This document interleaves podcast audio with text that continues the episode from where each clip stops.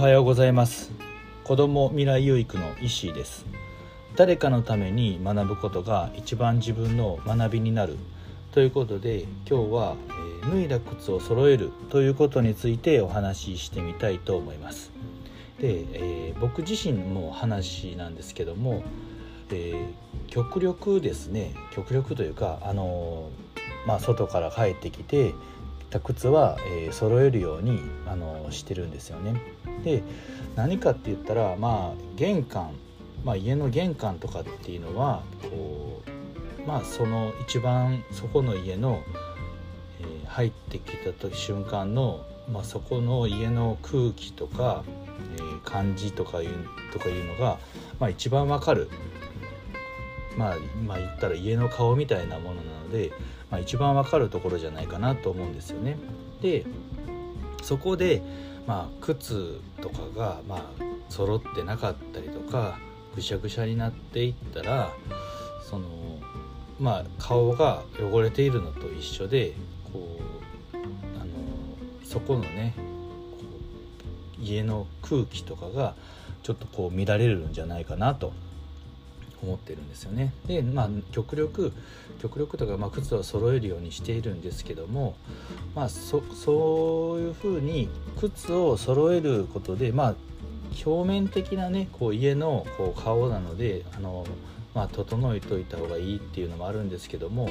それはイコール、まあ、靴を揃えることによって、まあ、自分自身の、まあ、心を、まあ、あの揃えるという意味もあるなと思うんですよね。で、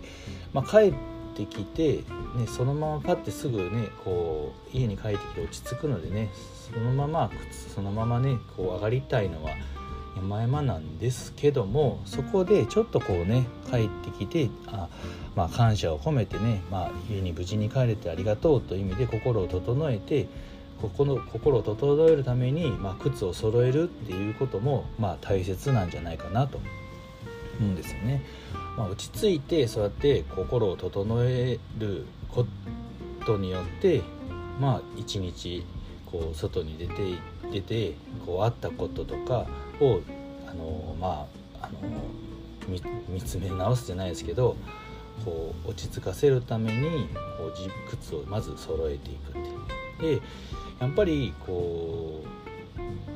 なんか物事何でもそうなんですけども靴が揃えたりとかまあ靴ってね一番ね自分のこう足元にねあるものなのでなかなか目につかなかったりするんですけども目につかつきにくいからこそこう足元の置かれてるものってね大切にしていく必要があるんじゃないかなと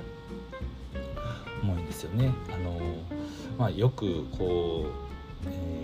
とわざで、まあね、足元を見られるとか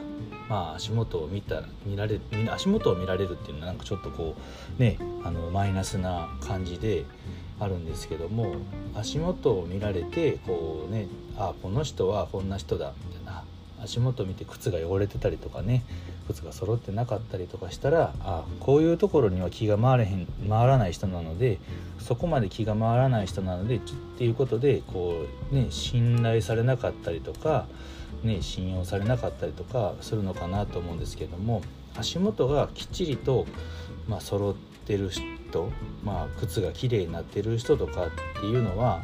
なんかこうね信頼できるかなと。なんか自然なんですかね。なんかそこまでこう気を使う人だったらなんかいろんなね他のことにも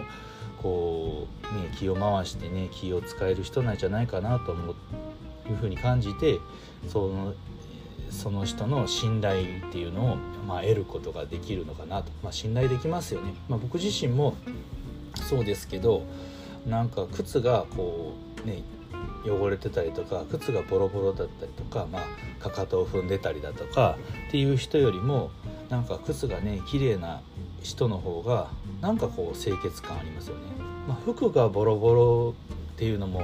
まあ一つそうなんですけども靴ってそ本当にそこのそういう人の心っていうのが、まあ、顕著に現れる部分じゃないかなと思うんですよね。なので、まあ、靴を揃えてねこうあの自分自身の心をまあ整えるという意味で、うん、帰ってきたりとか、まあ、靴を脱ぐ時は、まあ、揃えてねこう揃えることによって自分自身の心を整えてで、まあ、よりねこうなんか幸せというか凛とするというかそうやって生きていくことによってまあね、生活も整って、まあ、生き方も整っていくんじゃないかなと思いますね。ね、なかなかねちょっとした帰ってきてちょっとした一つのこうちょっとね手間なんですけどもそれをすることによって自分自身の、まあ、生き方であったりとかっ